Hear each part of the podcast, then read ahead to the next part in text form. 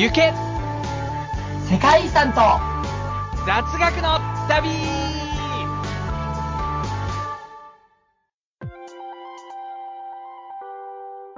皆さん、こんにちは、こんばんは、そしておはようございます。えー昨日のチャイチャイ会では、リスナーさんたちと話せて楽しかったユースです。はい、チャイです。はい、始まりました。第95回かな？セカザツでございます。もう結構な回まで来ましたね。そうですね。まあちょっと改めて、一応番組の紹介を冒頭でしたいんですけれども、はい。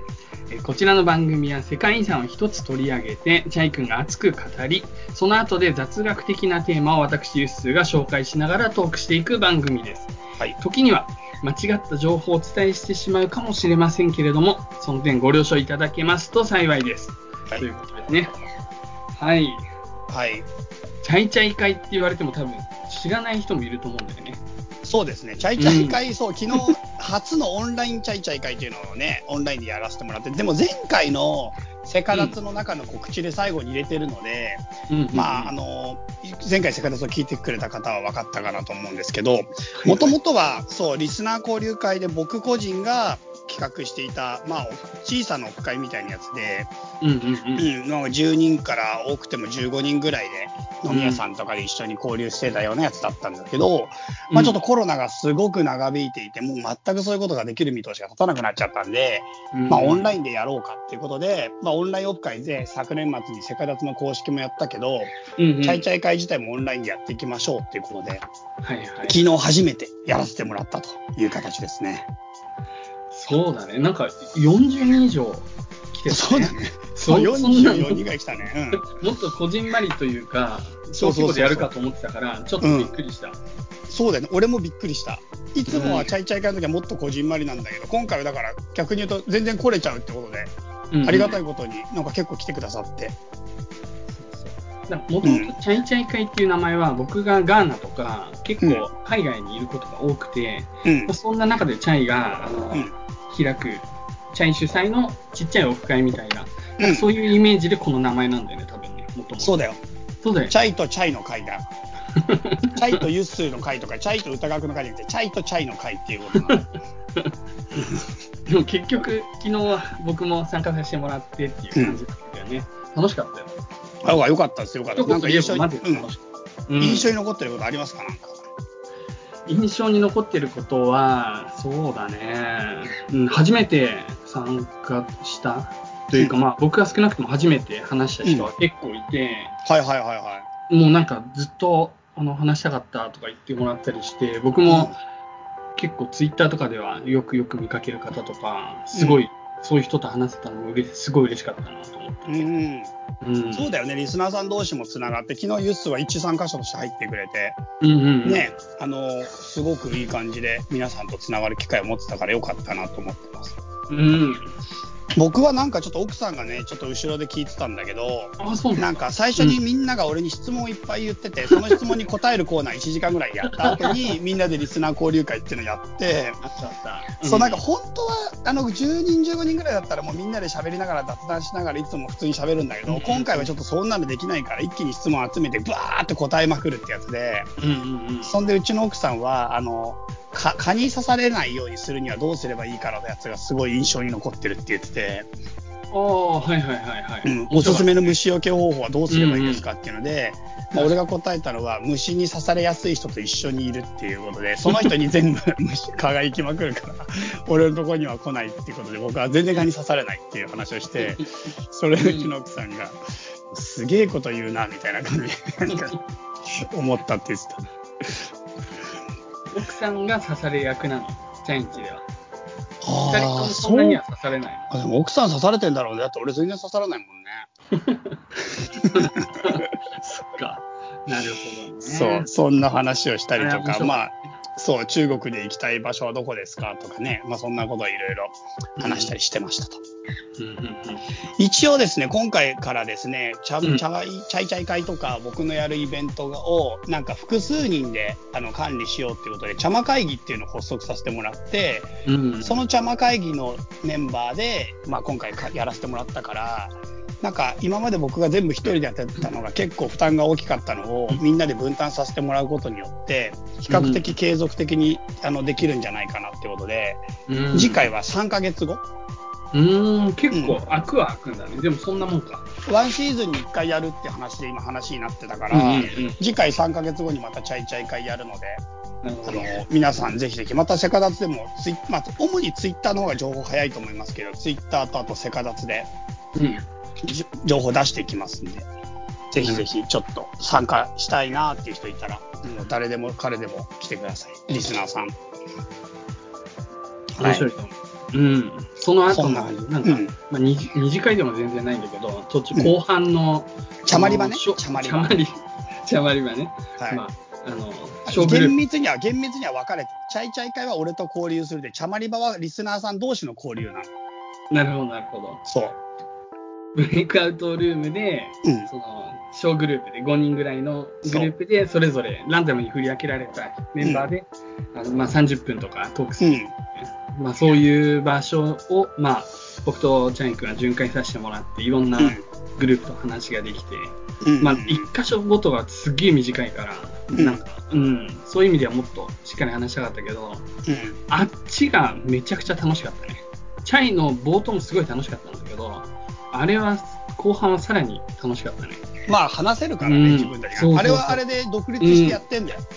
あの、茶間会議主催で茶まり場っていうのは実は別の動きであって、これもなんかちょっと、そのうちちょっと叱るべき形で皆さんには伝えるけど、うんうん。うん、あれはあれで独立してるやつなんで、それを今回抱き合わせてるんだよね。チャイチャイ会茶まり場。なるほど。うん。まあ、でもいいんじゃない？あの感じ。そう。うん一応あれが黄金パターンだっていうことで、うん茶間会議の中で、なんか一緒にみんなで話し合って、これね、茶間会議でもうね、2ヶ月ぐらい話し合ってるの。毎週。すごい。どうやってリスナーさんみんなをつなげていくかっていうのを、むちゃくちゃ話し合って、そう、それでなんかその、まあ、いろんなこと、やっぱり実際いろんなことやっていくにはお金もかかるから、今回のズームも有料会員で登録したりとか、まあそういった形のお金もどういうふうに回していくかとか、みんなでめちゃくちゃ話し合って、う。うんん、で、結構今回、もうやっと形がまとまってきたところで。うーん。そうなったのか。そうなんですよ。参加させてもらっただけだったけど、僕は。いやいや、もう皆さんそんな感じです。茶間会議主催でチャイネクストと一緒にやっていくってことだから、まあ、ユッスーさんもみんな本当に参加してもらうだけで大丈夫なんで、うん、ぜひぜひ来てもらえると、また嬉しいです。うん。はい、そんな感じですかね。うん。うん。なんかありますか、最近？最近？最近、あ、うんとね、そんな笑える話でもないんだけど、うんあのー昨日のその茶間会議の時に、質問で会議じゃなく、て、チャイチャイチャイ会だろ。チャイチャイ会だ。チャイチャイ会の時に、うん。あの、好きな英語は何ですかみたいに言われて、はいはいはい。パッと出なかったんだよね。僕、はいなんか僕に振られて、うん俺はない、英語知らないから。デスパレートっていうね、あんまりポジティブでない言葉言っちゃったんだけど、よくよくその後考えて、うん。うん。あの、僕好きな単語は、うん。レジリエントとインクルーシブの2つですね。うんまあなんか日本語ですごいこれ、このレジリエントでよく使われていて最近、うん国際協力関係とかですね。まああの、強靭なとかいううん。意味合いなんだけれども、日本語で言うと。インクルーシブは包摂的な、うん。うん、感じの言葉なんだけど、どっちもすごいよく使われる言葉で、キーワードで大好き。あ、そうなんだ。うん。はい、なんかキーワードだと思ってるからな、なんか大事にしていこうっていう感じの言葉だね。なるほどね。うん、そうそうそう、これ、そう、みんな、皆さん、昨日参加された方にちょっと、はい、一言。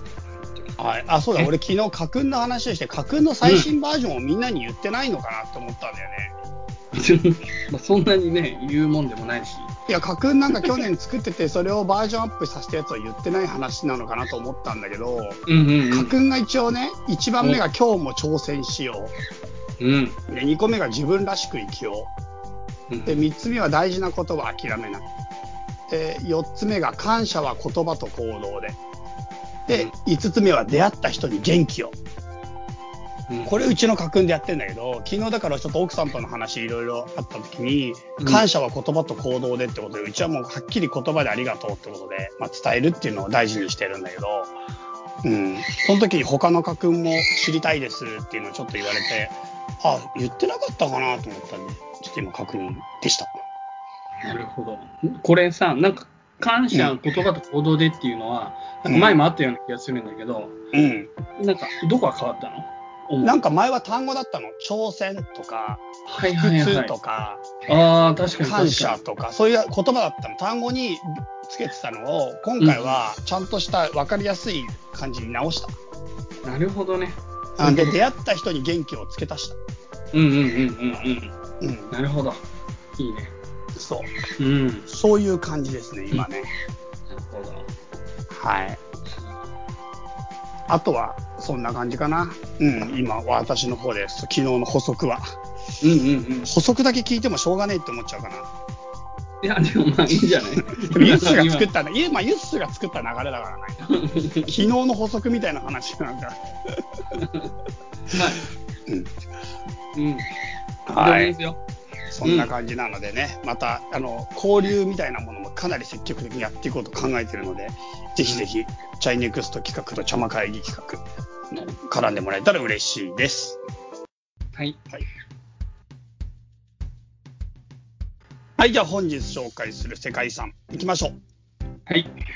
アルルのローマ遺跡とロマネスク建築。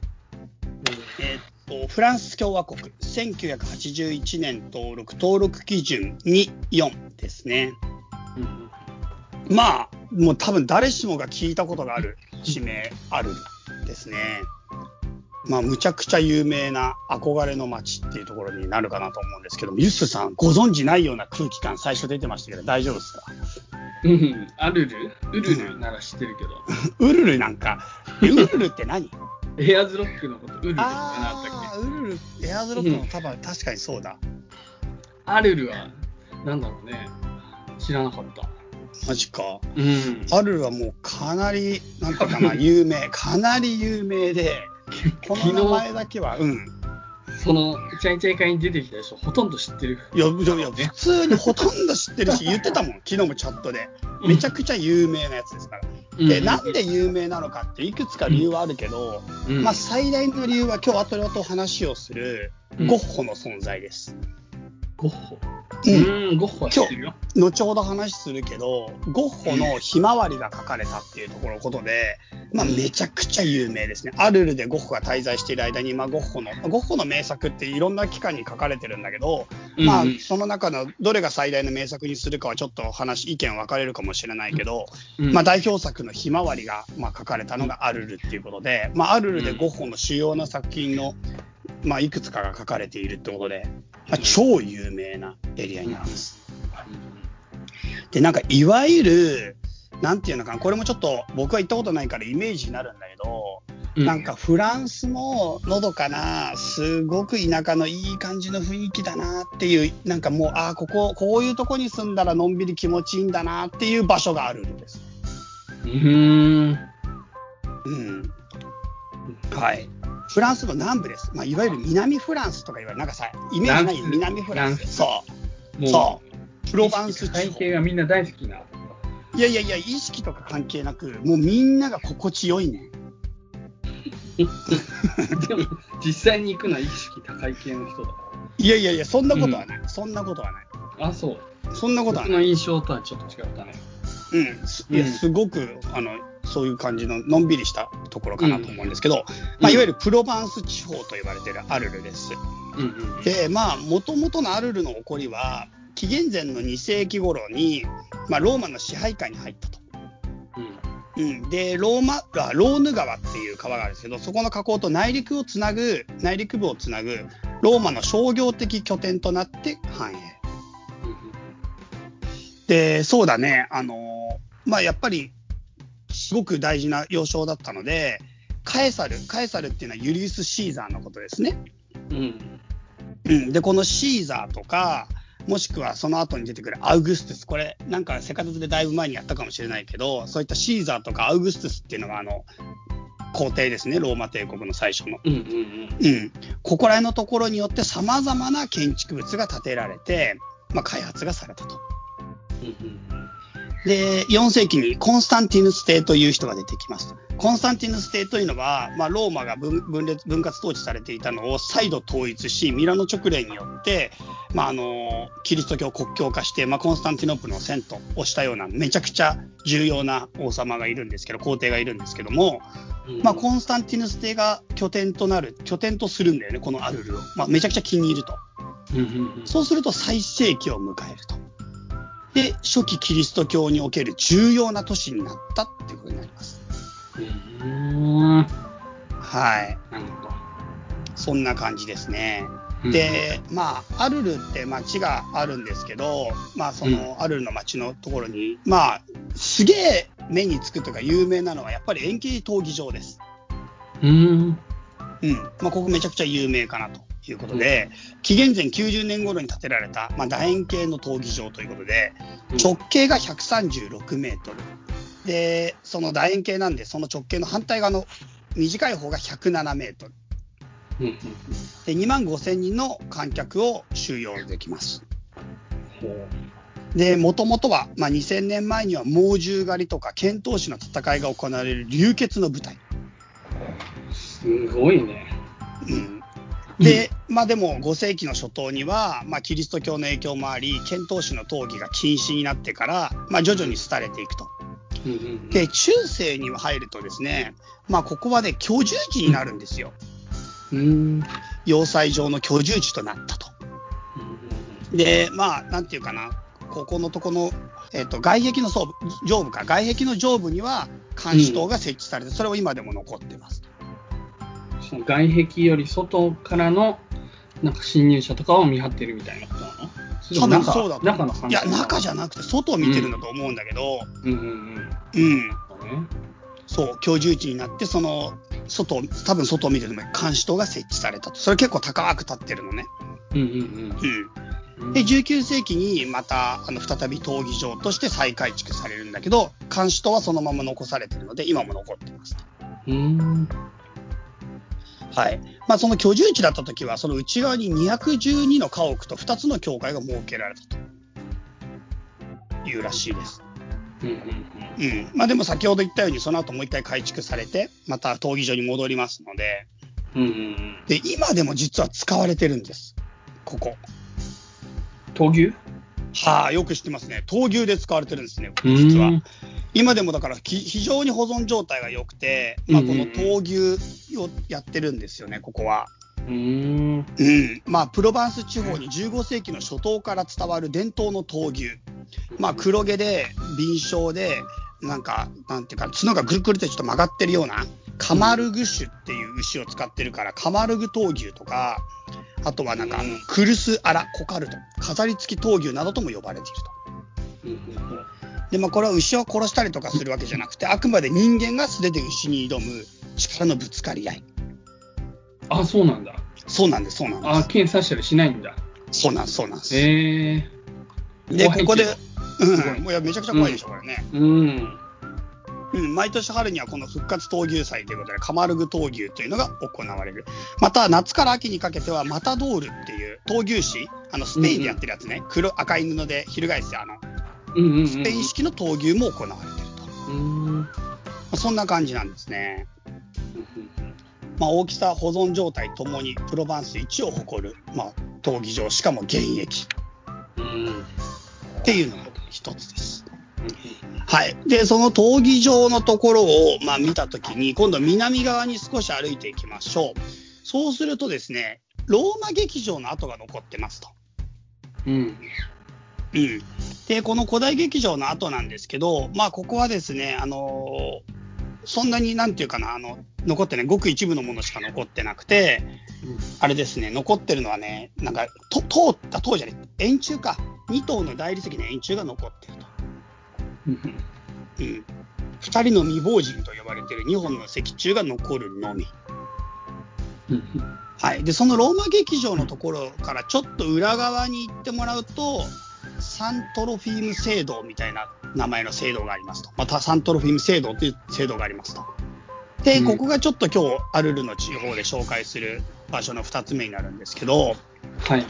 うん、サントロフィーム聖堂っていうのは、あのあれです。アルルの街で、このさっき言ったローマ劇場、ローマの闘技場とかと、まあそういった遺跡などとともに、まあ輝きを放つ、まあすごく有名な遺跡、遺跡というか、あのー有名な場所になるんだけど、ロマネスク建築の傑作です。うーん。はい。で、えっとね、このサントロフィームっていうんだけど、トロフィームって何かっていうと、聖トロフィムスっていう人の名前なんですけど、3世紀にアルルにキリスト教を伝えた司教だと。うんうんうん。で、11世紀末頃に聖トロテトロフィムスの聖遺物を収めるための聖堂として、まあ、改築がされて、サントロフィーム聖堂っていうものになったっていうことになります。もともとここには、あの、聖堂があったんだけどね。うん。うん、キリスト教の殉教者聖スパステパノに捧げられた聖堂があったんだけど、それを11世紀末に改築し、サントロフィーム聖堂として、まあ、正式にその時期になりますってことなんです。うん。はい。で、まあ、扉のところの装飾が12世紀末に完成したもので、左右に細密な彫刻が施されていると。う。うんん。この扉を囲む重厚な作りが、まあ、古代ローマの凱旋門を模したもので、12世紀のプロバンスの聖堂建建築では一般的に用いられたものとされていると。うん。あと、まあ、回廊もちょっと見どころの一つなんですね。うん。うん、ここの柱の彫刻もロマネスク様式の典型と呼ばれて、その優雅さはプラプロバンスでも特に名高い。うん。まあ、なんかいろんなとこに聖人、あの、キリスト教の聖人の人たちが書かれてるんだけど、髪の毛や装束の人ひだまで細かく彫り込まれて、個々の表情も豊かに表現されている。うん。はい。そういったものがあります。なるほど。で、一応ですね、この扉のところ、さっき言った扉のところの、あの、上のところの場所にね、最後の審判っていうのも再現されてます。うん。うん。はい。そんな感じの聖堂があるよっていうことでした。いろいろあるんだね。うん、まだ実は他にも、うん。コンスタンティヌス帝、さっき最初に方に言ったね、ローマの有名な皇帝、コンスタンティヌス帝の作った公共浴場があったりとか、うん。あと、はエジプトのオベリスクが持ってこられてね、立ってるんですけど、うん。うん、そういったものが立ってたりとか、ということはいでいろんなものがあるんですよ。うん。まあ、ちょっとさっきのコンスタンティヌス帝の公共浴場の話もじゃあちょっとだけしておくと、うん。まあこれはですね、なんと浴槽の湯の温度を調整する機能とか、サウナ部屋、床暖房の装置も残っていて、まあうん古代のローマの技術の高さがここでからも伺われると。すごいね。本当にすごいんだよテルマエロマエみたいな感じだよ。ねえ。そんな感じなんです。うん。はい。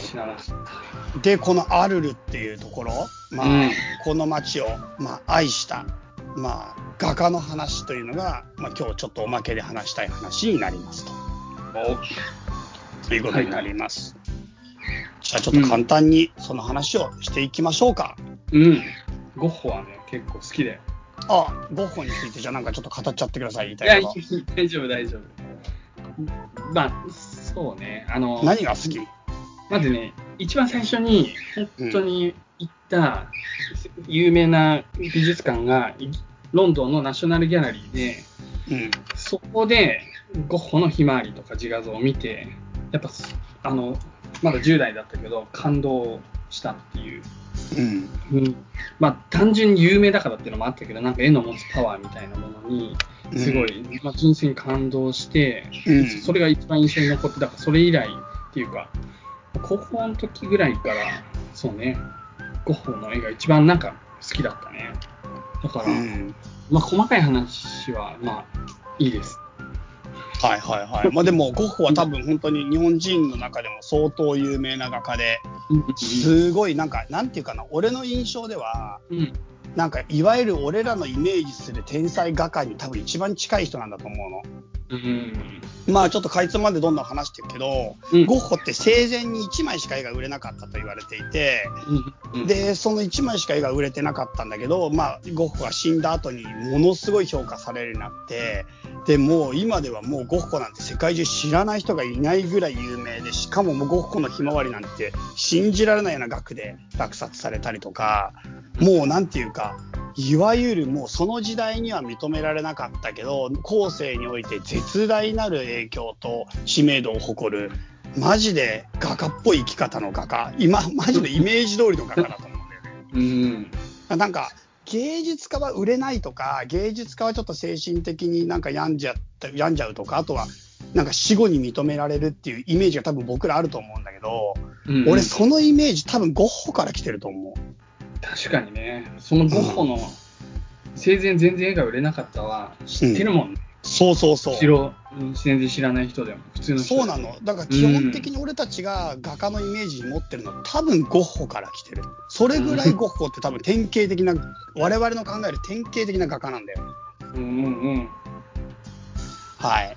ということで、ちょっと簡単にじゃあその生涯を追いかけていきたいなと思っていますと。はい。ゴッホはオランダ生まれですと。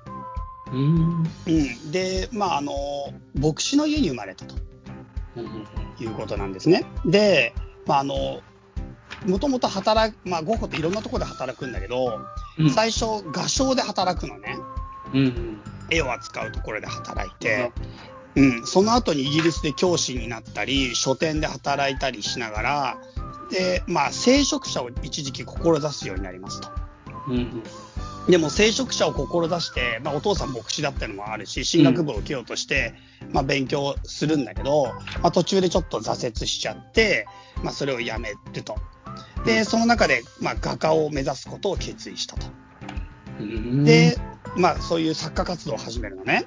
でうんもお金がないから、そのお金の出所っていうのは弟のテオ、うんうんうん。通称テ、通称テオね。あの、テオドロスっていうんだけど、テオドロスっていう弟から、まあ、援助、仕送りをずーっともらいながら、画作なるほ、どまあ、が絵を描く作業をずっと続けたと。うん。うん。まあ、そういうのが、ゴッホの、まあ、荒々の感じなのね。まあ、お金周りの話とか、し仕事の話でいくとね。うん。で、まあ、あの、テオと一緒にパリに住んだりとか、まあ、してって、そこのところで関わった人とかの絵を描いていくんだけど、まあ、特にゴッホっていうのは、その、浮世絵からの影響を非常に受けたと。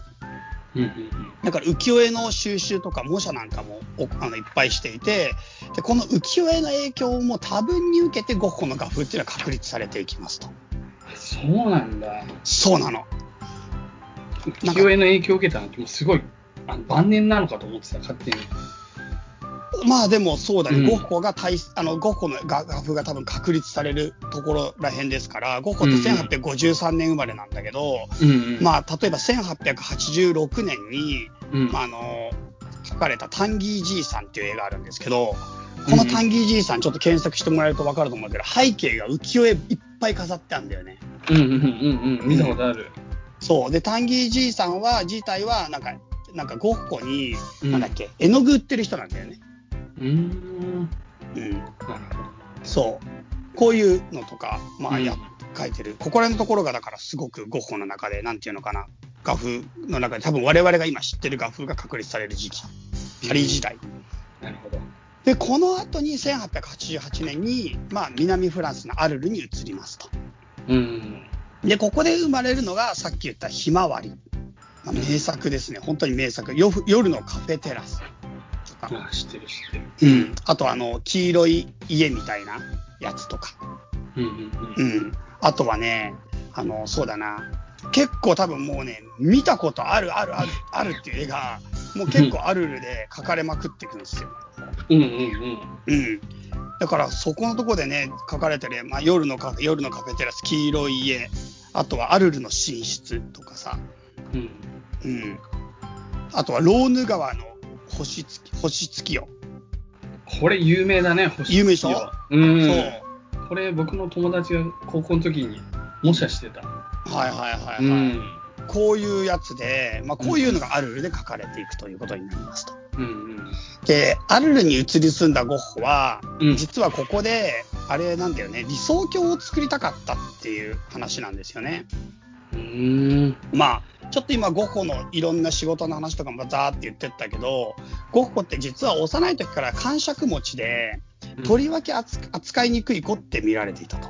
なるうん。まあ、親に無断で一人で外出しちゃったりとか、まあ、いろんなところを、まあ、なんていうかな、一人歩き回ったり、虫や花や昆虫などを観察して一日過ごしたりとか、まあ、ちょっと今で言うと扱いづらくて変わった子だったのかなっていう感じの印象なんですね。で、かなり仕事転々とするじゃん。うんうんうん。さっき言っただけでも。そうね。で、実はね、結構ゴッホは人とうまくやれないの。ああ、そうか。そう。で、結構揉め事になっちゃって、うんまあかなりなんていうかな、関係が悪化しちゃうんだよね、そこで働いてる人と揉めちゃうの。なるほど。うん、それで結局いろんな仕事を辞めて、まあ、次に移ってってことをまあ繰り返すってことになっていくのね。うんうんうん。で、その中でゴッホが特になりたかったのはさっき言った聖職者だったんだけど、うん。うん。まあゴッホが特に影響を受けたのはキリストに習いてっていう本があるんですけど、うん。まあ、この本をすごく愛読していたと言われていて、うん、で、この、なんていうかな、それで聖職者になりたくって、結構頑張っていた時期もあるんだけど、うん。まあ、さっき言ったように、その、進学部の受験っていうので挫折しちゃったんだよね。うん。で、その時も親からの援助とかも受けてたから、うん結構親からもきつく厳しく言われちゃって、まあ、そこら辺のところからもちょっと家家の方でもなんかうまくいかない時期があったりとか。うん。うん、で、まあ、伝道師の養成学校みたいなところも別のところも実は行くんだけど、うん。まあなんかちょっとそこら辺のところも結局挫折しちゃったりとか、うん、なかなかちょっとね、そのやりたいことと自分の、なんていうかな、その、まあ個性とが噛み合わなくて、社会の中でちょっとうまく生きづらさを感じちゃうんだよね。うん。で、うつ、いろんな場所にどんどん移っていって、まあ結構家族からも仕事をしてないゴッホに対して結構厳しい目が向けられるようになってくると。うん。まあ、そんな中でもすごくなんていうのかな、その弟のテオだけが唯一の理解者でゴッホにずっと支援をして続けてくれた。うん。うん。まあ、今の話みたいだね。今もあるよ話だね。い現代でもありそうな話だなと思って。まあそうだね。うん。うん。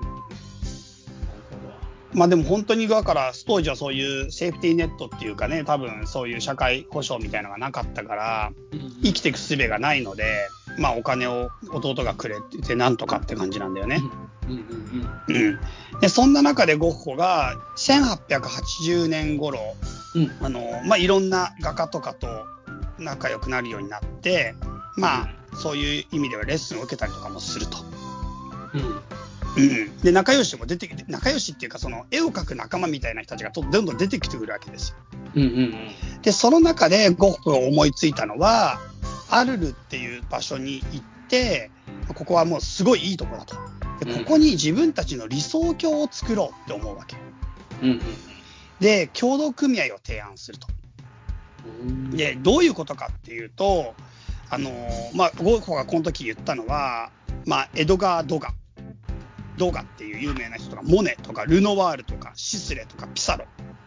まあ、ここら辺のところとか、あとはね、アルマン・ギオラン、ギオマンとか、スーラ、ゴーギャンみたいな、この人たちに声をかけて、うんお互いの、なんていうか、絵が、絵が、誰かの絵が売れたら、その売れた代金を分、分配し合って相互扶助を図るっていう、そういった、なんか一緒に生きようみたいなことをやろうって話をしたのよ。うん。らゴッホは不安定な生き方をしてずっとしてるんだけど、実は当時の画家って不安定な人めっちゃ多いから、うん。そういった人たちみんなで一緒に住んで誰かの絵が売れたらそれをみんなでお金を分け合って共同生活をしようと。理想郷をやろうと。アルルの地域がそれがめちゃくちゃいいよ。みんな来てみたいなことを言うわけです。うんうんうん。その呼びかけに対してうん、まあ、答えてくれた人がゴーギャンうんうんはい、この人もすっごい有名なあの画家ですけどうん。うん。ポール・ゴーギャンですねで南太平洋のタヒチでね、まあ、いろんな絵を描いて、まあ、自分の画風を確立したことで有名な人なんだけど、このゴーギャンが、まあ、ゴッホの誘いに乗って、アルルにやってきて、ゴーギャンとゴッホの共同生活が始まると。うんうんうんまあ、この前後がだからゴッホはそのゴーギャンを待つまでの間と、まあ、ゴーギャンと生活する、まあ、ところのところへんまでにさっき言ったいろんな名作が描かれていくわけなんです。うん。ところが、ゴーギャンとゴッホって、まあ、結局、あれなんですよね、決別しちゃうんです。うん。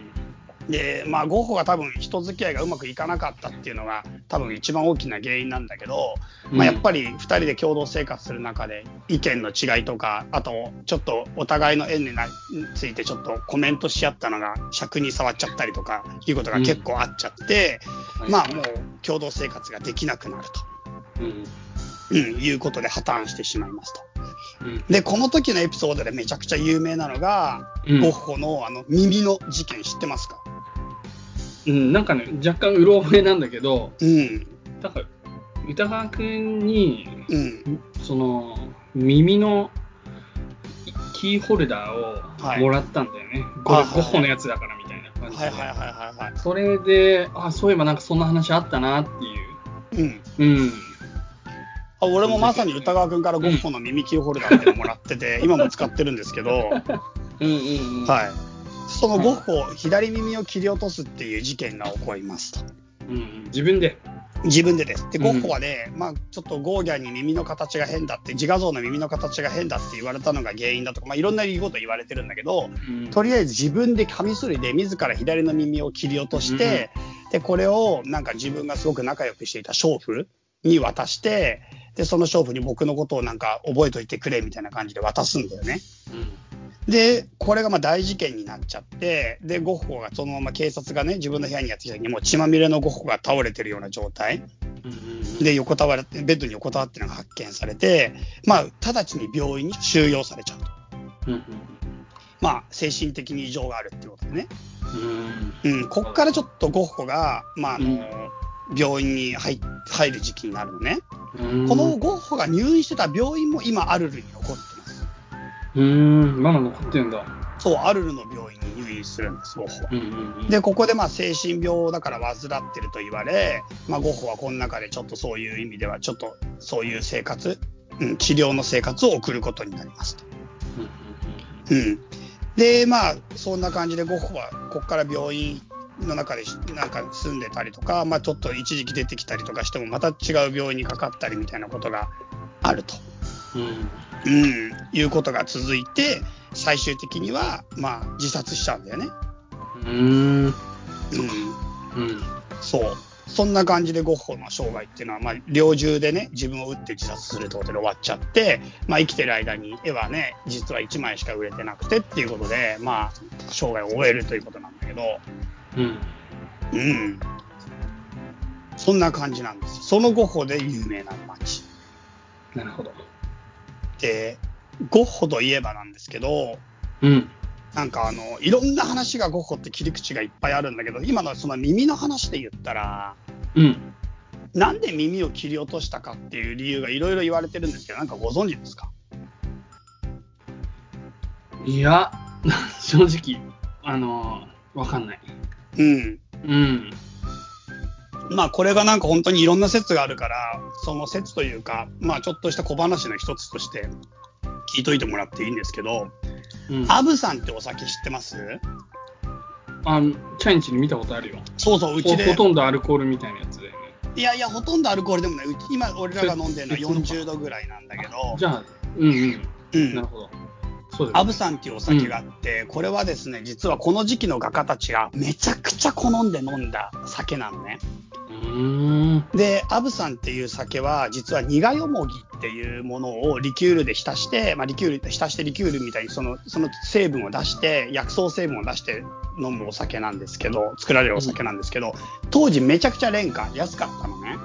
で、うん度数がめちゃくちゃ濃いから、あ要するに、が当時の貧乏な画家たちがすごく、まあ、好んで飲んだ酒だったわけです。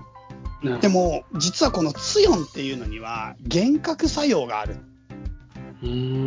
で、結構、そのツヨン濃度が濃いアブさんっていうのは、まあ、うんその幻覚幻聴とか、ちょっと危険な、なんていうかな、作用が起こるっていうことが分かってるの。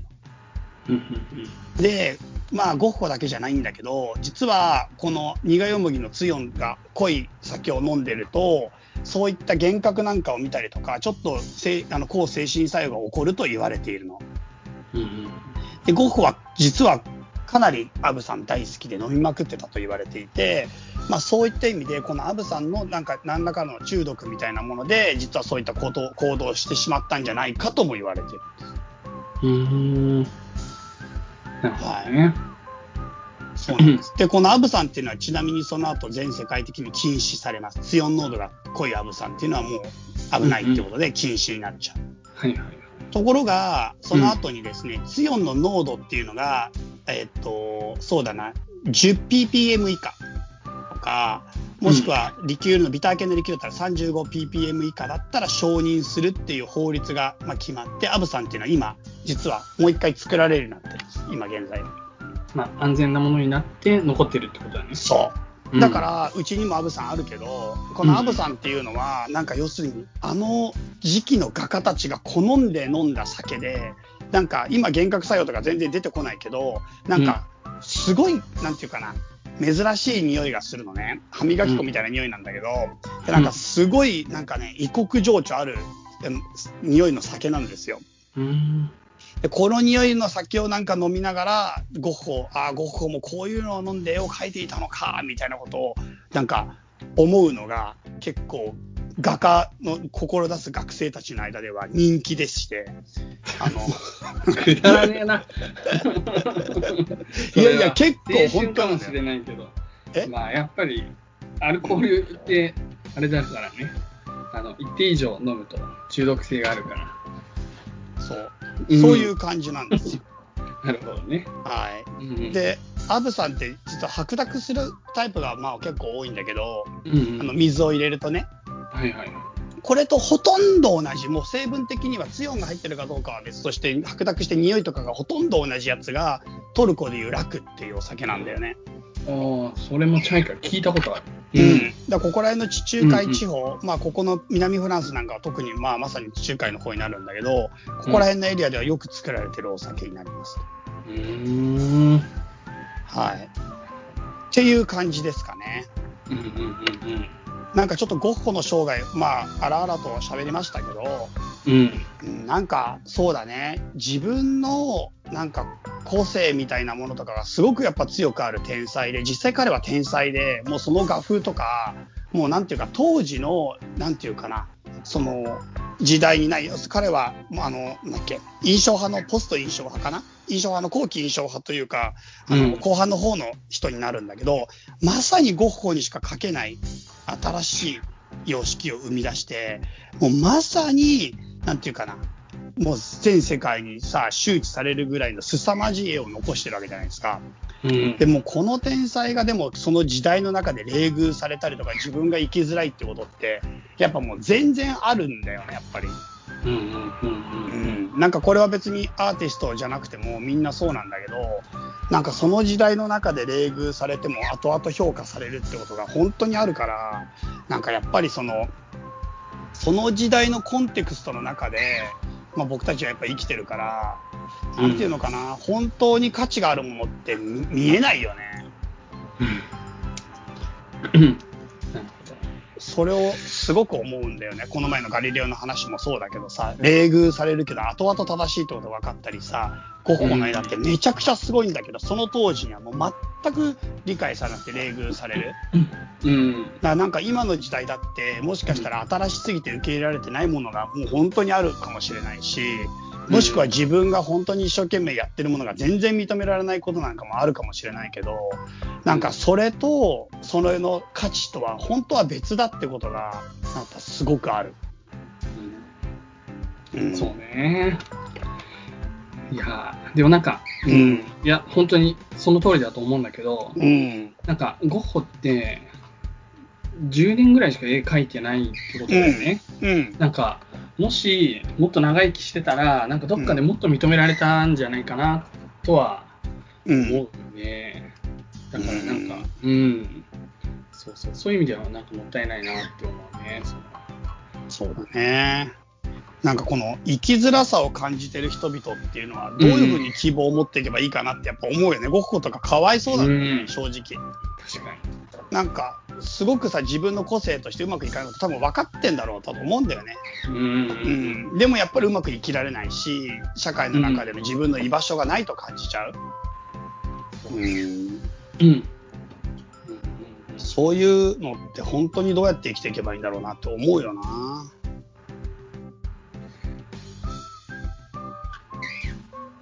そうね。うん。そういうことをちょっと私も考えさせられますね。なんか、本当にゴッホはまさに典型的な例だなと思って。うん。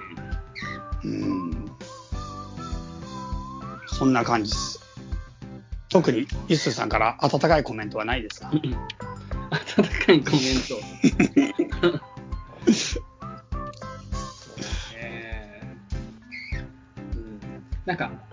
そのゴッホのその精神的な不安定さとかもうん。含めて、うん。そのなんか空がもうなんかぐるんぐるんみたいに夜空がうん。うん。なってるのとか、そういう表現っていうのは、そういうところもあってこその表現なのかなって。思うんだけれども、うん。そう。だね。だけどなんか、その社会で会社行ってもうまくいかないし、絵を描いても売れねえしみたいな、うん。その辛さの中でも、まあうんそう、まあ、短い人生であるが描き続けたっていうことは、その間はずっと、うん、それはやっぱそういうふうにしたからこそ、今に残る。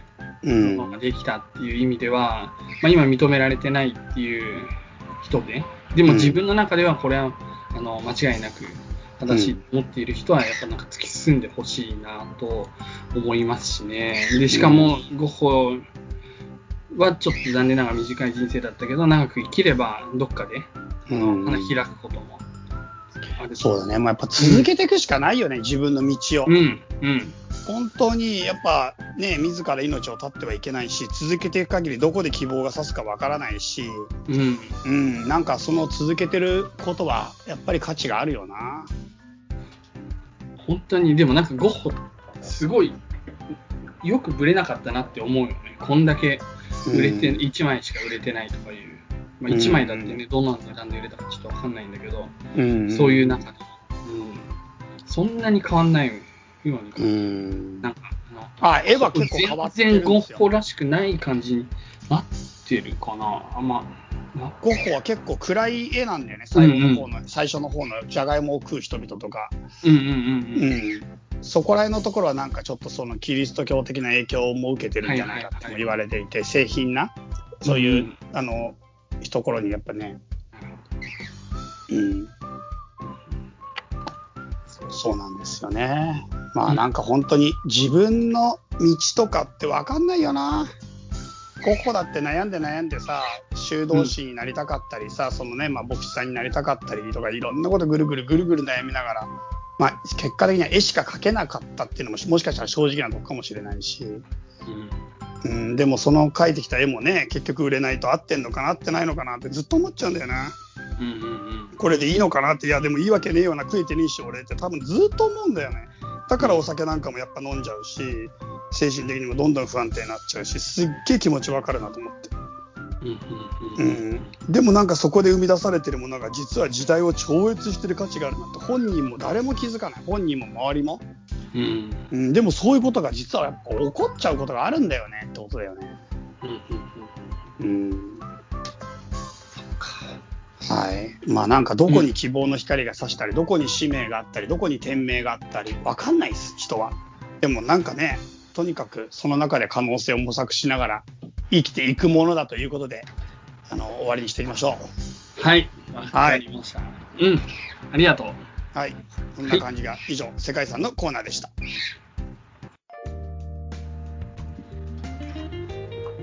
せかさつと行く SDGs の旅はい、第2回でございます。SDGs、結構なんか、前回お話をして、で、ツイッターとかでは反応もらったりして、どうもありがとうございました。うん。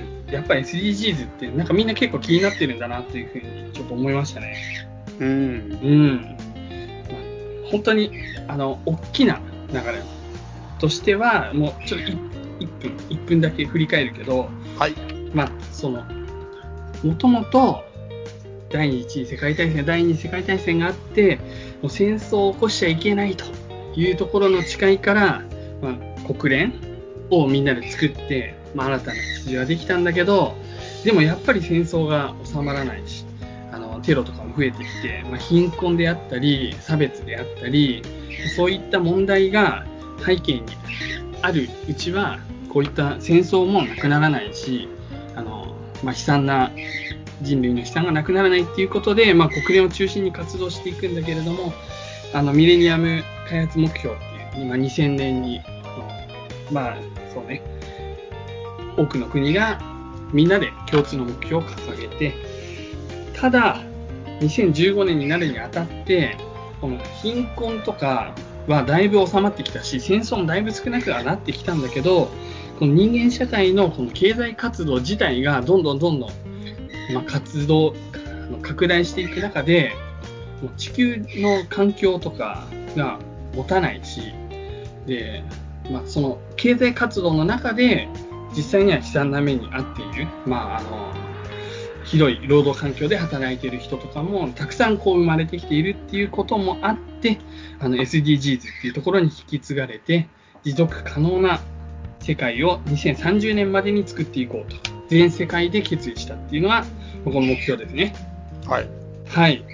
で、今回は、まあ、どういった話をしていきたいかというと、まあ、ちょっと前回、あの、話、なんだ、少しだけは話しますよっていうことを予告しつつ、まだ話してなかった点とかも含めて話していきたいんですけれども、うん。まず、あの、なんか、その日本はどんぐらい取り組みができているのかっていう点ね。はい。はい。で、あのー前回ちらっと言った、その毎年7月に持続可能な開発に関するハイレベル政治フォーラムっていうのが毎年開かれておりまして、うん。要はあの SDGs が毎年毎年どのぐらい進捗したかっていうのをあの確認し合う場なんですけれども、うん。その7月のフォーラムの前の月に、えー持続可能な開発レポート、まあ、進捗レポートっていうのが出てるんですね。サスティナブルディベロップメントレポートっていうのが出て、6月に出ます。はいでこれでいくと、まあ、2016年から一応始まってますけれども、日本は2016年18位、うん。で17年が11位、結構上がりました。その後18年が15位、19年15位、20年17位、17位ね。で、まあ、スコア的には、今年が2020年が、まあ、今一番新しいやつだけれども、現時点ではまだ、えー79.1点ですね。うん。うん。まあ、結構、すべての国があの参加している目標としては、上位だなというのが印象です。うん。皆さんもそう思いませんか？結構上位ですね。うん。うん。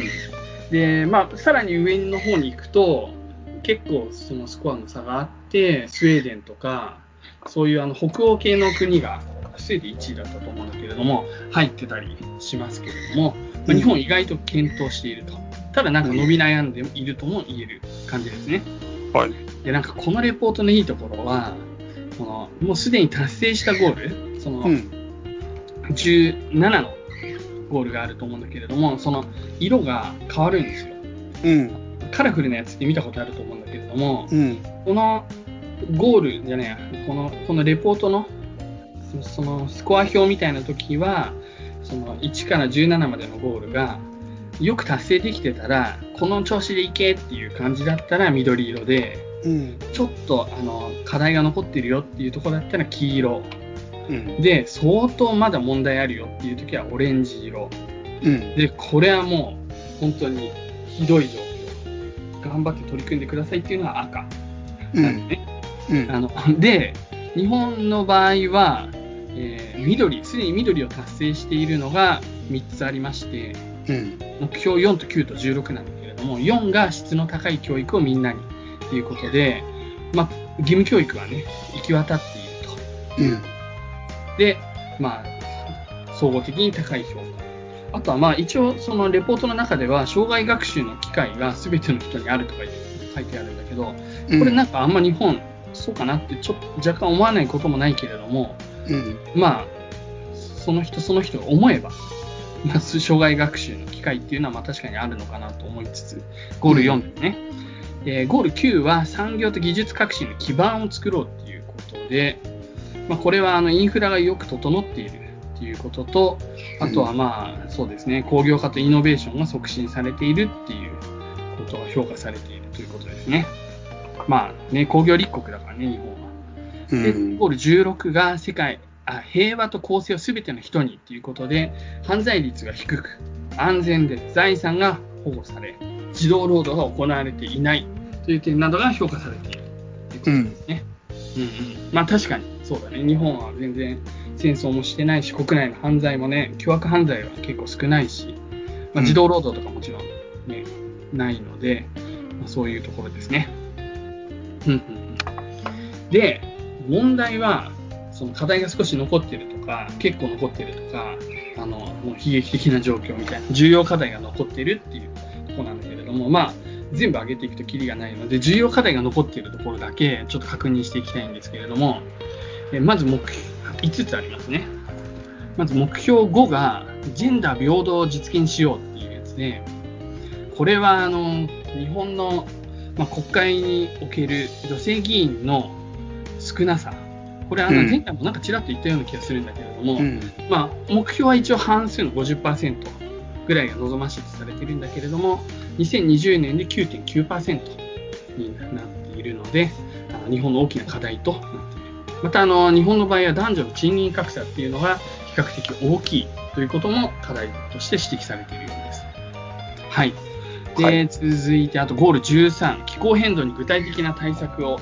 これも前回ちらっと触れたように、最近になって、あの、菅首相がちょっと目標を大きく打ち出したりしてますけれども、依然としてね、その石油や天然ガス、石炭、だと天然ガスなどから使っあの火力発電をしていって、で、まあ、CO2 の排出が全然改善されていないとういうんことですね。再生再生可能エネルギーの割合も非常に低いと言われてますね。はい。ここ後でちょっとあの掘り下げたいと思ってます。はい。で、ゴール14が海の豊かさを守ろう。ゴール15が陸の豊かさも守ろう。なんですけれども、まあ、ここら辺は、ね、日本は結構漁業が盛んで、まあ、その、海洋資源っていうのをかなり、あのーまあ、取りすぎちゃうっていうのがあるんですけれども、で、さらに、あの、海の汚染も進んでいるふうに言われています。ううん、ん僕ちょっと知らなかったな。うん。はい。で、ゴール17のところは、パートナーシップで目標を達成しようなんですけれども、これはね、何が問題かっていうと、国民総総所得に占める、まあ、ODA、政府開発援助の額が目標に対して、あの、上がっていってないっていうふうに指摘されていますね。うんこれ、GNI の何パーセントが目標だったか、ちょっと僕、今、覚えてないんですけれども、確かに、その開発援助の予算っていうのは、まあ、ここ数年、決してあの増えていない、むしろあの色色仕分けとかもあって、あのどっちかというと、中長期的に減少しているっていう印象がありますね。はい。はい。で、環境エネルギー政策研究所っていうところが、そのさっきの再生エネルギーの割合について、レポートを出してるんですけれども、うん。あの、2020年度、今どのぐらい自然エネルギーの割合があると思いますか？すべての発電量の中で。でこの自然エネルギーには太陽光もあるし、地熱もバイオマスも風力発電、水力も、水力入ってる結構、まあ、全部入ってるとして、あ、うん水力も自然エネルギーなんだ。水力も一応自然エネルギーに入れるとして、うんうん。でも水力発電絶対いいよね。あれそうね。さ、上手あのダムのとこじゃなくて下水のとこでもやってんじゃん。あ、そうなんだ。なんか多分大規模なやつはダムのとこだけど下水で下水処理施設でやった後にその下水のところからあの海川に流す時も水力発電してるはずなんだよね。うん。まあそこの工場の中だけの話なのかもしれないけどでもなんか水が流れてる限り発電できるってめちゃくちゃすごい話だなと思ってそうね。多分日本めちゃくちゃ向いてると思うんでそれこそ川の中でなんかもうちょっとできないのかなとかちょっと思ったりするよね。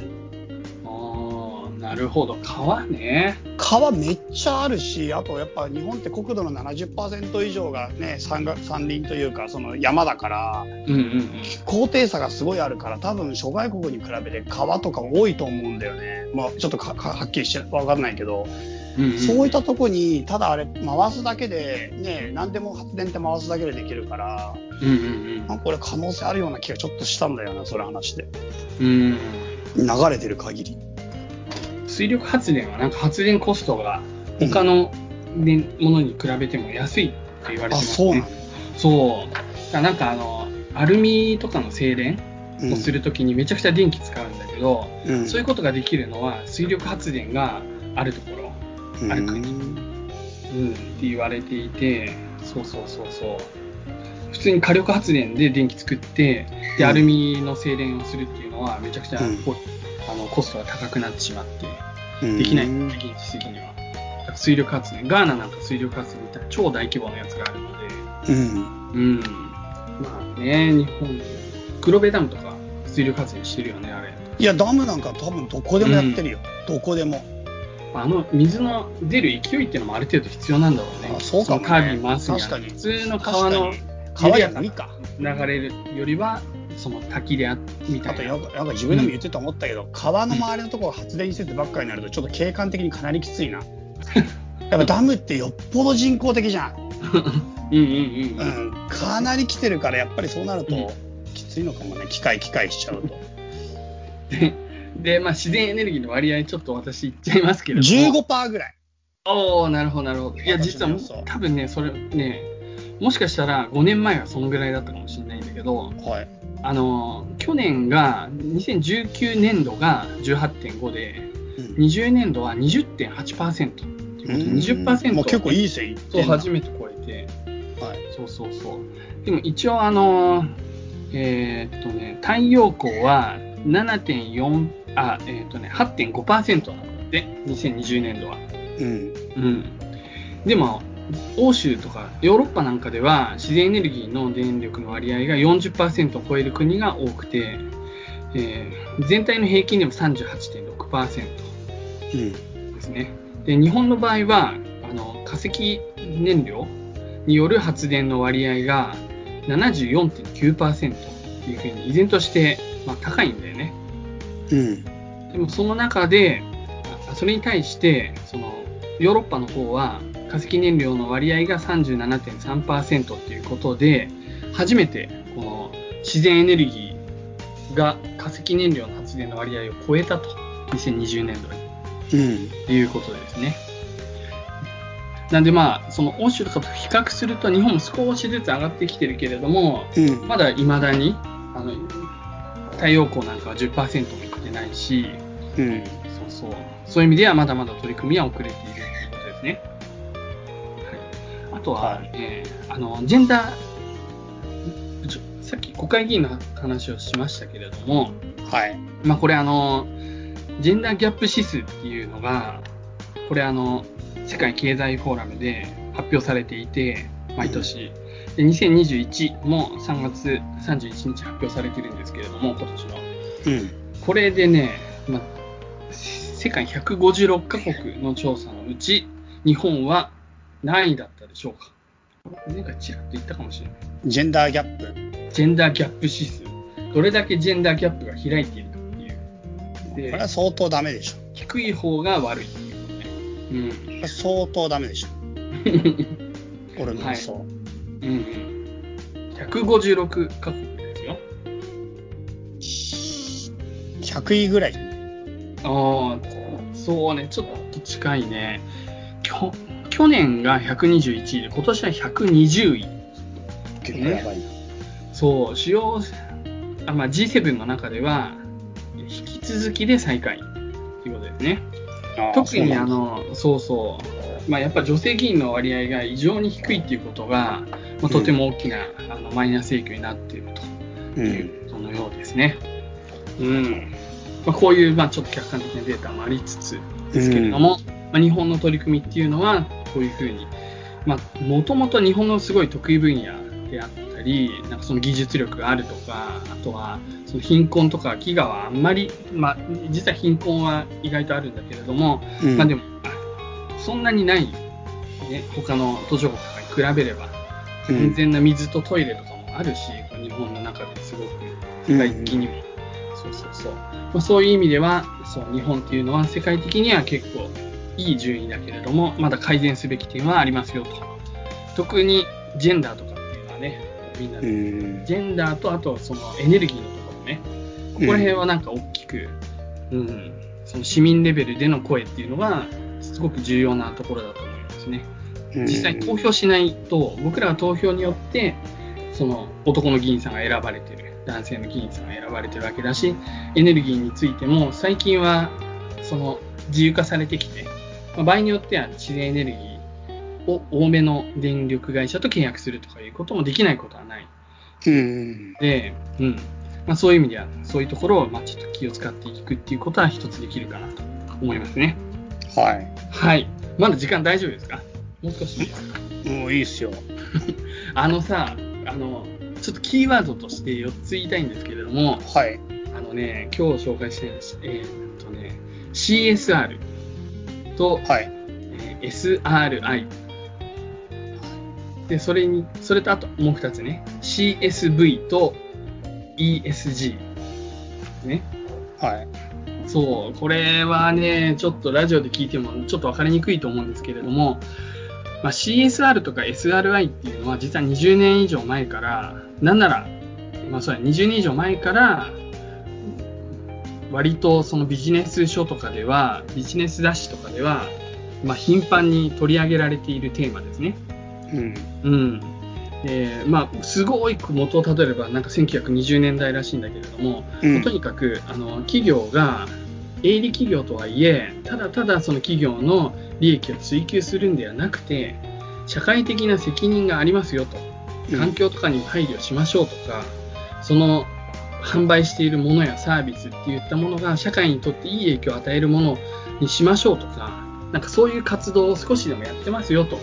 うん。一番そのこっちで本業ではめちゃくちゃ例えば車を売って儲けてるけれどもその一方で利益の一部はそのまあそうだねその車椅子をたくさん買ってますよとかあの環境問題に対してお金を拠出してますよとか、まあ、そういうことをいろいろとやるっていうのが CSR でそういったことがやってる企業っていうのをあの応援しようっていうのが社会的責任投資 SRI だね。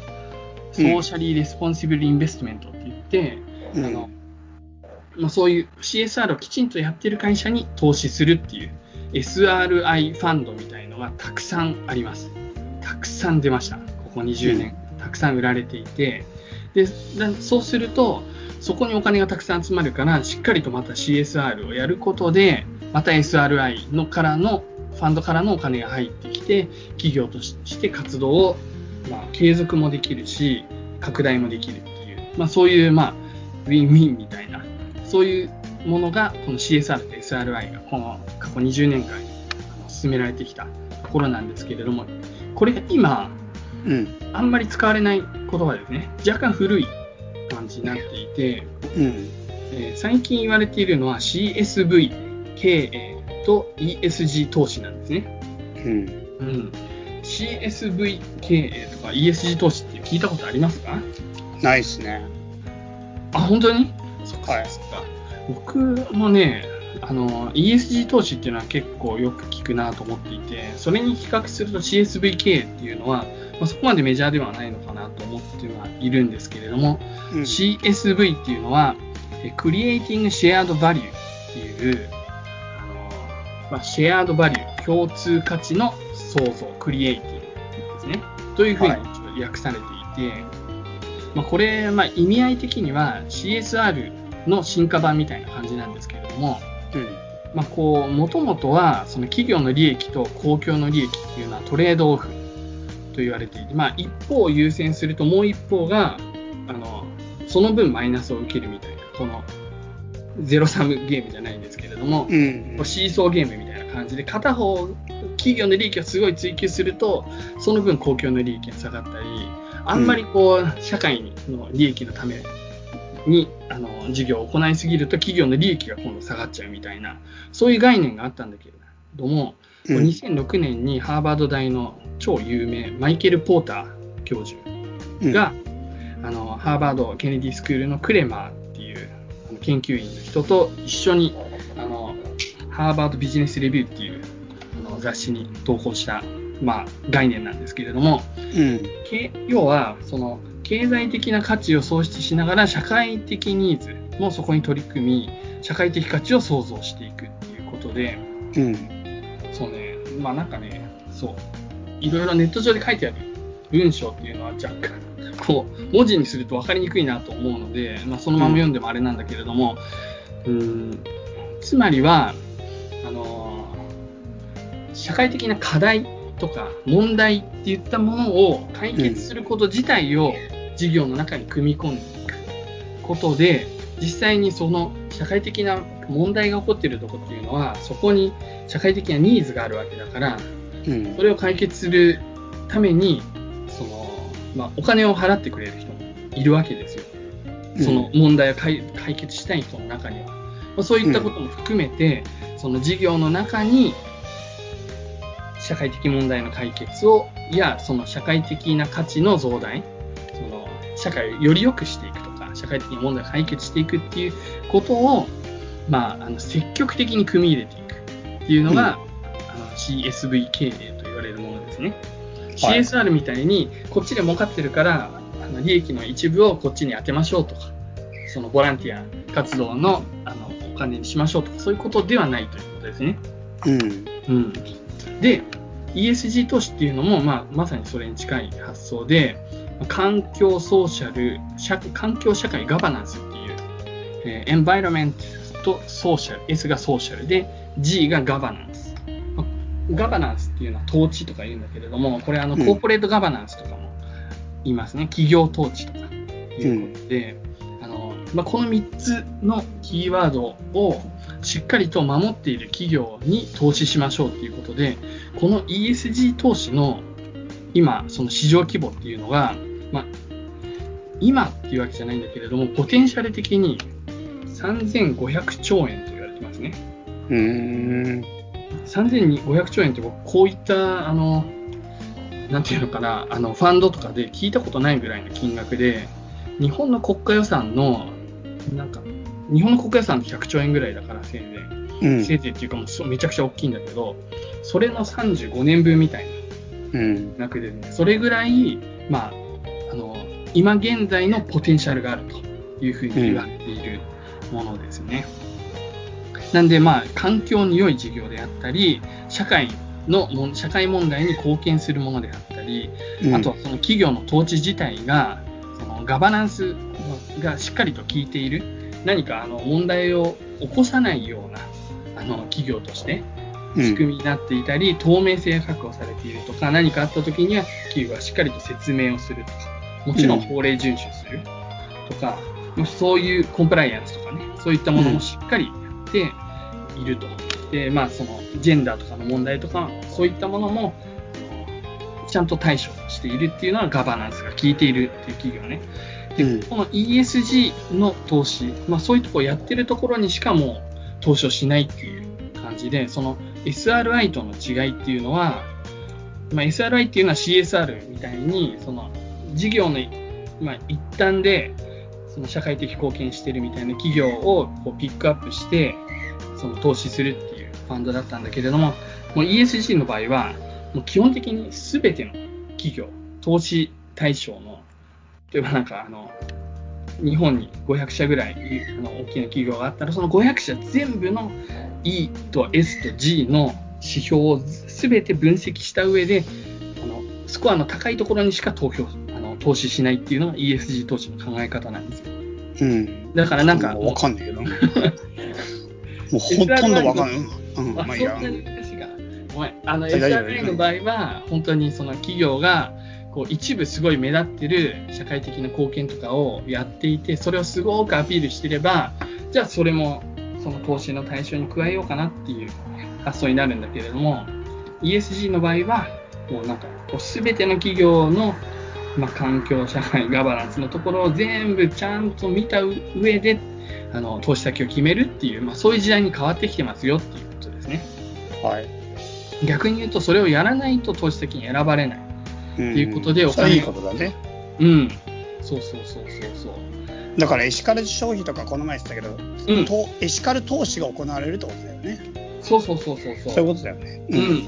そう。だから物を買うっていうのも、まあ一つの投資とも言えるけれども、そういう時も、本当にあの、まあ幅広くうん見なきゃいけないんだけれども、うん。これ実際に ESG のランキングとかで、まあ1位、ダントツ1位が確かトヨタ自動車だったと思うんだけれども、あそうなんな企業だよね。で、それ以外で2位が無印良品かな。うん。確か7位がユニクロとかだったと思うんですよ。はいちらっと見たら、はいはいはいと。で、もちろん松下とか、あの有名企業、味の素とか、まあ、いろんなところがこう入ってるんだけれども、うん。上位には。でもなんか、例えば、これはっきりとしか言えないけど、うん。あの無印とかユニクロっていうのは、そのウイグルの、まあ新疆ウイグルの、はいはい。で、それ叩かれてたね。そう、叩かれて、強制労働とかをして、うんものすごいひどい劣悪な労働環境で作った麺うん。を使ってるんじゃないかうん。という疑惑があって、で、それに対して明確な回答をしていないんですね。して、うんあの、なんか使われ、なんていうのかな、うちの工場では、あの、そんな強制的な労働とか行われてませんよと。で、うん。あの、その麺の仕入れ先も、あの安ちゃんとしたものだっていうふうには聞いてますよ、みたいなぐらいうん。のことで、しっかりとそれを調査したとか、その、そういったことが起こらないような仕組み作りをちゃんとやってますとか、うん。そういうことを、まあ、要はそのガバナンスの部分、まあ、ソーシャルの部分もそうなんだけれども、しっかり説明責任が果たされてなくて、それで、まあ、株価も落ちたし、その問題が起きたところは、まあ、何より僕自身が無印とユニクロ、すごい買いたいのに、迷うんですよね、正直。で投資家輸出が、投資家輸出を悩ませている。株は買わないけど、あのここ10年ぐらいエ、シカルショ今のは消費の話で、ね。消費の話ですよ。はいはいは今までずっと買ってきたから、あの消費の話服なんかもう最初にユニクロ考えて、それ以外にちょっと面白いデザインなものとか、そういったところはそのユニクロ以外も見るぐらいの感じで、ここ10年ぐらいやってきたので、い。うん。なんかすごい困っちゃって、服とか買うのも、うん、特にその麺使ってるようなものっていうのは、これ大丈夫かなって思っちゃうんですよね。うん。だから、そう、今はまあ一応、どうしてもユニクロとか、どうしても無印でないと買えないものうん。については、あの、まあ、これまで、まあ、これまで通りっていうか、まあ、買わざるを得ないうん。けれども、なるべく、まあ、その代替を考えるみたいな感じで、うん。今、そのはっきりするまでは、ここの、うん。しっかり説明が果たされるまでは、っていうような感じで、まあ、考えてますけれども、そういうふうに、なんていうのかな、うん、こう、その、SDGs のすごく重要なポイントっていうのは、本当に、その、サプライチェーンの、いその、サプライチェーンって、その、原料から製品、サービスまでの全てのこのチェーンの話なんだけれども、供給の。そのサプライチェーンの一番奥の方でも何か問題があってはいけないっていうことなんですよ。うん。その一部だけを見るんじゃなくて、最終的なゴールが安いから買うじゃなくて、そのもっと中間とか、その企業の企業活動とか間に入っている、まあ、資源の調達とかのところで、全てその持続可能なものなのか、そこでうん。僕たちが安いものを買ってる一方ですごい苦しんでる人がいないかとか、そういうことを考えるっていうことが、まあ、SDGs の基本的な、まあ、考え方なんですね。うん。なんで、まあ、ちょっとそういったことを、まあ、考えながら、うん、まあ、日々を過ごしていただければというふうに思いつつ、まだちょっとテーマ、若干残してますけれども、まあ、一旦ここまでにしようかなと思います。それだから、まさにこの前僕がセカダツで話したのと一緒だよね。その、何を買うかとか、どう買うかみたいなのがむっちゃ重要だって話だよね。だから、そうそうそう。結局僕らが消費者としてできることって、それだし、それ以上のものは本当にないし、ないまああるのかもしれないけど、基本的に一番重要なのはそこだってことだよね。うんうんうん。で、なんか結局未来を選択する投票として、やっぱり買い物を意識していかなきゃいけないっていうのが、なんか SDGs を意識して生きる中で一番我々にできることなんだよね。うんうんううん。ん。そうね。そういうことですよね、だから。そうですね。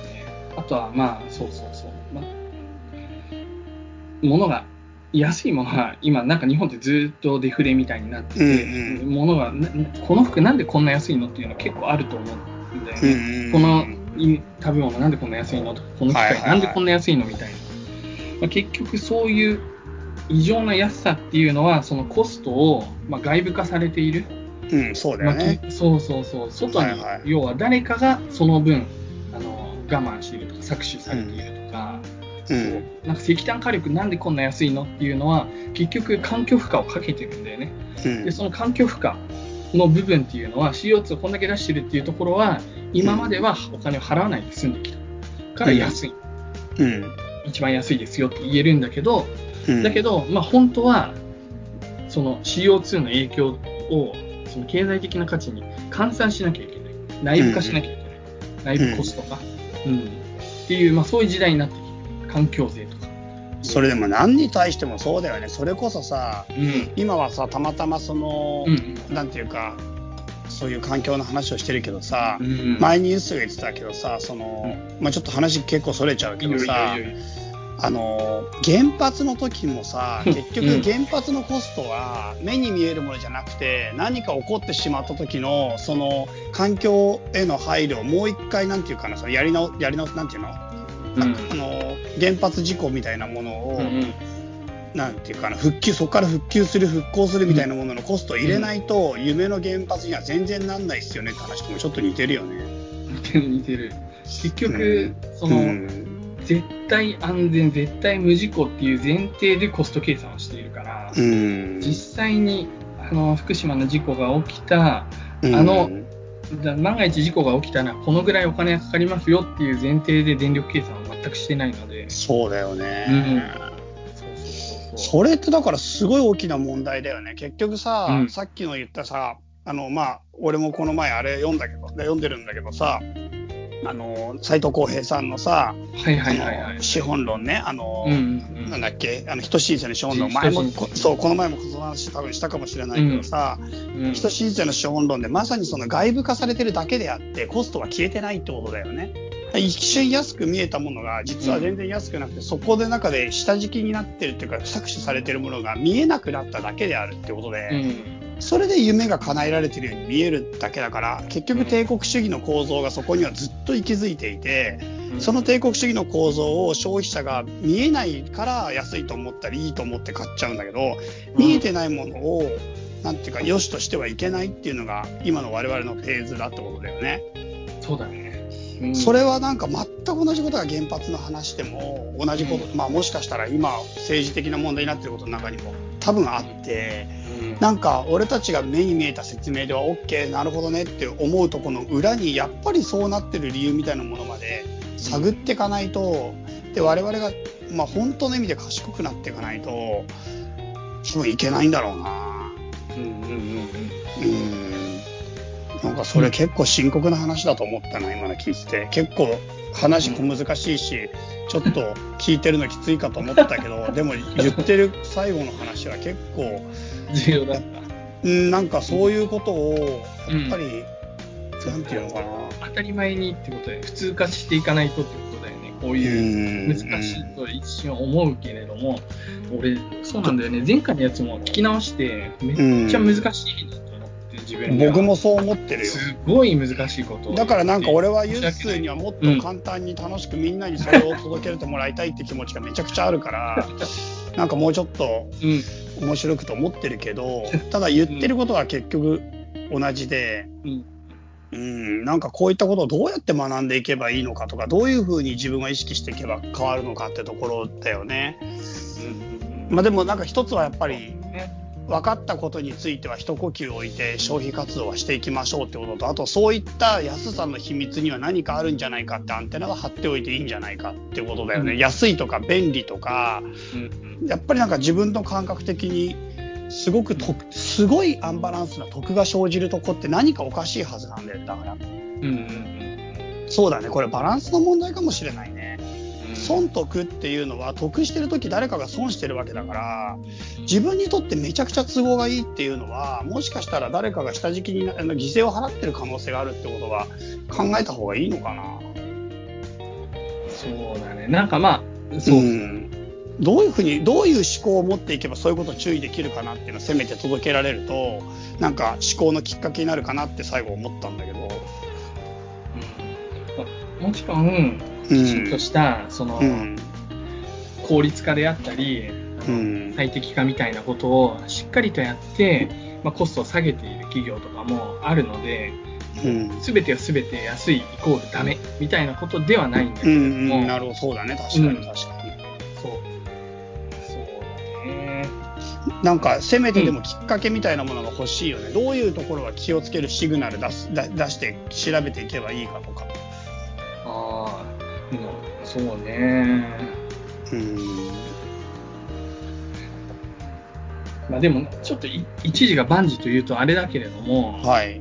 うん、なんかその、結局会社は誰のものかみたいな話、うん。その株主のものなのか、うん。それとも経営者のものなのか、うんそれとも地域のものなのか、社員のものなのかとか言うけど、うん。うん、なんか今そ、その答えっていうよりは、そういう関係するステークホルダーを、うん。のこう犠牲にしないっていうか、その周りの環境も、中の社員の働いてる環境も、うん。まあ、そういったものをしっかりとすることで、ちゃんと会社として利益を出して、株価とかもこう維持していくみたいな、うんなんかそういう経営をしっかりとできているか、だからまあガバナンス、僕、正直なぜガバナンスがここに ESG に入ってるのかって、初めは疑問に思ったの。うん。うん、ES の方が、あの、すズバリ問題点、社会、うん。外部の問題だから、うん。ガバナンスって自分の中の話やん。とか思ったん。だけど、うん。でもやっぱ、実はこのコーポレートガバナンスって超重要だなと思っていて、うん。これがしっかりしないと、この E とか S のところも信用できないん。だよね。うん。会社を見るときにね。うん。そうですかそう。ですね。うん。まあ、本当に、あれですね。うん。ちょっと、いろんなことを考えなきゃいけない時代ではありますが。我々のやっぱ一つ一つのことで未来を変えていけるかもしれないっていうのが実際本当なんでうん。勉強していきましょうって感じかな。そうだね。うん。うん。あとね、うん、SDGs、ちょっとももう一回ぐらいはちょっとやりたいと思いますね。いくつかのトピックとか、具体的な事例とか、はい。そういうものをもう少し取り上げて、はい、イメージがもっとつきやすいような感じにしていきたいなというふうに思いますんで、皆さんはいわからない点のとかも、あの、質問でもいいので、ツイッターでもメールでも送っていただけるとありがたいです。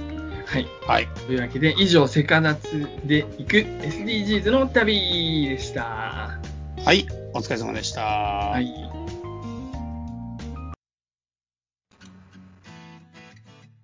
エンディングおよびメッセージ紹介のコーナー。はいはいはいはい。はい。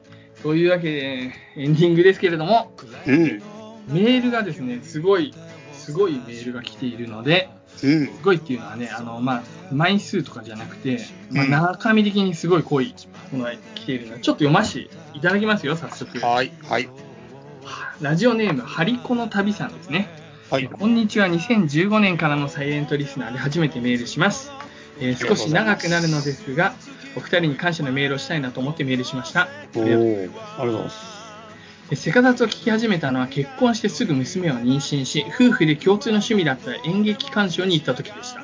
うん。帰りに演出家さんのブログを読んでいたら、世界遺産と雑学の旅という言葉が出てきて聞くようになりました。へえ。ちょっとむちゃくちゃ光栄な話じゃん、その時点ですね。演出家さんがたまたまこの単語を書いたのか、このポッドキャストのこと言ってるのが若干あれだなと思います。たまたまその単語だとしたら、なんかむちゃくちゃすごい話だな、それはそれで。それもねえか。まあいいや。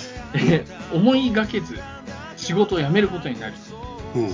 急急展開なんだけど、ああ、は味方と聞くようになりました。で、その次が思いがけず仕事を辞めることになり、夫とも会話をする時間もなく、夜も眠りづらい妊娠期や産後の時期にお二人の会話がとても心地よく、なんだか自分もこういう会話をしていたことあったなぁと思いながら何度も何度も繰り返し聞いていました。ありがとうございます。そして子供が生まれてしばらくして、あ、そういえばと思い、昔諦めた大学院進学を目指し合格。うん。お母さん大学院生になりました。すごい。すごいよ。私はお二人よりほんの少し年下のほとんど同世代で、くじけそうでもありのまま諦めないお二人の話を何度も何度も聞くうち、私も夢を叶えるということに向き合えたように思います。へすごいね。ー、すごい。えーと、ここでメールしようと思ったのですが、人生のまさかの坂とは本当にあるもので、うんそれから長い時間をかけて離婚することになり、えこの4月に一旦は研究職志望を脇に置いて新しい仕事を始めることになりました。うーん。転職したってことね。うんえー第90回を聞いていたのは、ちょうど修士論文の仕上げと離婚後の新生活準備をいっぺんに進めていた頃でした。うん。エンディングでチャイさんの人と人とがつながってて絆を築いていたら生きていけるに決まってんじゃんという言葉を聞いた瞬間のことです。うん。一気にブワッと涙が出てきてしまって自分でも驚きました。えー正直うん自分の心に蓋をしたら経済的な安定も大学院での研究生活も保障されたかもしれません。でも私はお二人のやりとりが本当に大好きで、そうだった。私昔はこういう人たちに囲まれていたな。こうやって真剣に対話できる対等な関係を家族とも築きたい。本当の意味でのパートナーシップを持ちたいから離婚するんだなと思いました。うん。その一方で、頼れる家族がいない身で、子供と二人新しい生活を始めることへの不安もあり、いろんな思いが込み上げてしまったのだと思います。うんプレゼントには出てきたおかげで、今、おかげさまで今は、これまでの人生で一番と言っていいほど経済的にも安定し、好きな研究も諦めなくて良い環境が整いました。すごいねへー。つい最近なのにね、うん。急転、すごい好転してるんだね。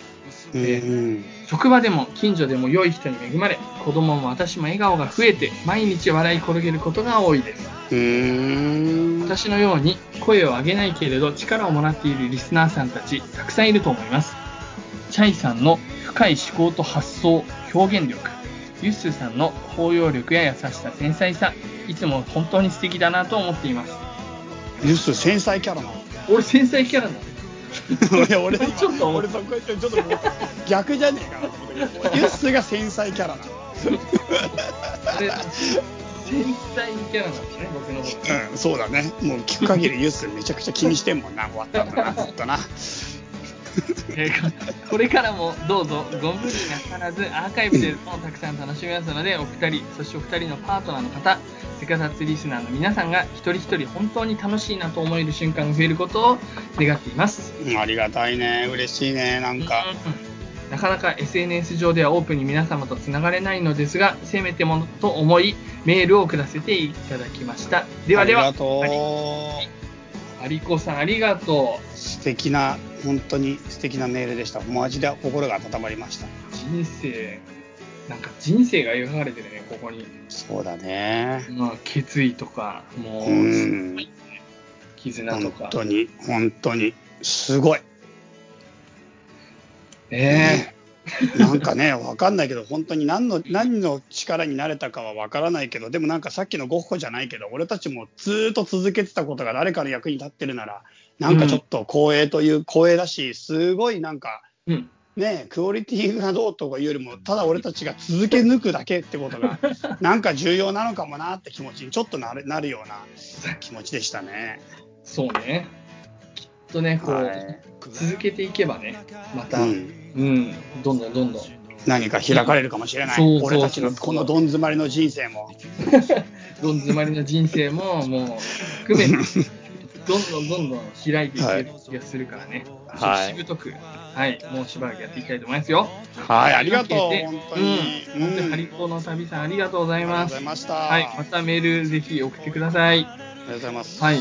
で、メールアドレスは、うんセカザツアットマーク Gmail.com です。sekazatsu アットマーク Gmail.com まで、ぜひぜひお待ちしております。はい。は。はい感じですね。チャイ君、はいどうですか？最後何かありますか？じゃあここでチャイネクストからのお知らせ。えっと、チャイネクストセミナーを8月22日日曜日2時からですね、だいたい3時間くらいかけてですけど、オンラインで開催します。内容は教育ということで、実はですね、前回ですね、これと同じ内容のセミナーをですね、これ主に Twitter や Facebook でお知らせしたんですけども、やらせてもらいました。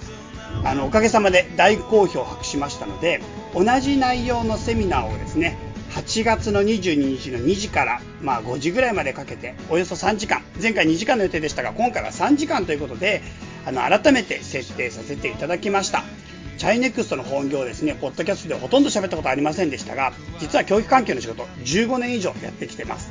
そのチャイネクストの仕事の全てを明かした、まあ、そういったセミナーになってますしまあ、あの教育に興味のある方ない方もしくは自分自身の自己啓発や自己教育そういったことに興味のある人もうみんなあの何かしら来てくれた人あの何かお届けできたらと思って一生懸命準備していますのでぜひぜひご参加ください。基本的には前回のセミナーと全く一緒の内容になりますのでそちらに参加された方はですねあの内容だだかぶりということでそれだけご承知おきください。皆様のご参加すっごくお待ちしております。あのチャイネクスト渾身のセミナーとなってます。しこれからのイベントにもつながるですね非常に重要なものになりますのでぜひぜひよろしくお願いします。えっと、申し込み方法はですねあのポッドキャストの概要欄もしくは Twitter、Facebook などでどんどんお伝えしていきますので皆様のご参加お待ちしております。わかりました。はい、うん、で詳細の方はリンク載せておきます、うんはい、あと最初に冒頭で茶間会議の話もちょっとしましたけど一応茶間会議を中心にいろんなイベントやっていくのででそこのところからいろんなその茶間会議関連のリスナーさんの交流会とか茶間通信っていう、まあ、いろんななんていうか ノートが広げられていったりしますので。多いなそうなんです。うん。茶間会議っていうのは、はい、あの、活動を支えてくれる、その有志のリスそうですリスナーの有志の方々、ね、スタッフだと思ってください。チャイネクストスタッフの人たちが茶間、茶間会議のメンバーです。なるほど、なるほど。はい。はい、で、ここで一応茶間会議のリスナーさん倒しが、まあ、いろんな面白いリスナーさんを見つけて、茶間通信で伝えたり、僕の活動なんかをレポートしたりとかするのを、まあ、発信してくれたりしてますと。はい、ということでそういった情報が茶間茶間会議の方からも発信されていきますので、まあ、ご興味ある方はそちらもフォローしていただきあとはセカダツはもうちょっと引き続きあのあれですね。あのツイッターでつぶやいてもらえると感想とても嬉しいので。ね、はい、うん、ハッシュタグセカダツカタカナで、うん、カタカナで。はい。よろしくお願いします。これはね、うん、本当にくまなく読んでます。くまなくチェック 熱意があるね。1日3回ぐらい見てる感じの。もうめちゃくちゃチェックしてます。くまなくだったね。はい。そんな感じですかね。そうですね。うん。うん、もう今今年は俺団体戦で行こうと思ってるから、茶間会議のメンバーと一緒に。うんうん、うん、そういう意味でなんか今までよりはもう少し安定的に皆さんとのイベントとかつながりを維持できるかなと思うのでぜひぜひ、うん、うんうんうん絡んでもらえたらなと思っております。はい。ということで以上ですかね。はい。それでは皆さん、また次回、さようなら。さようなら。この番組は、たびたびプロジェクトと、茶間会議の提供でお送りしました。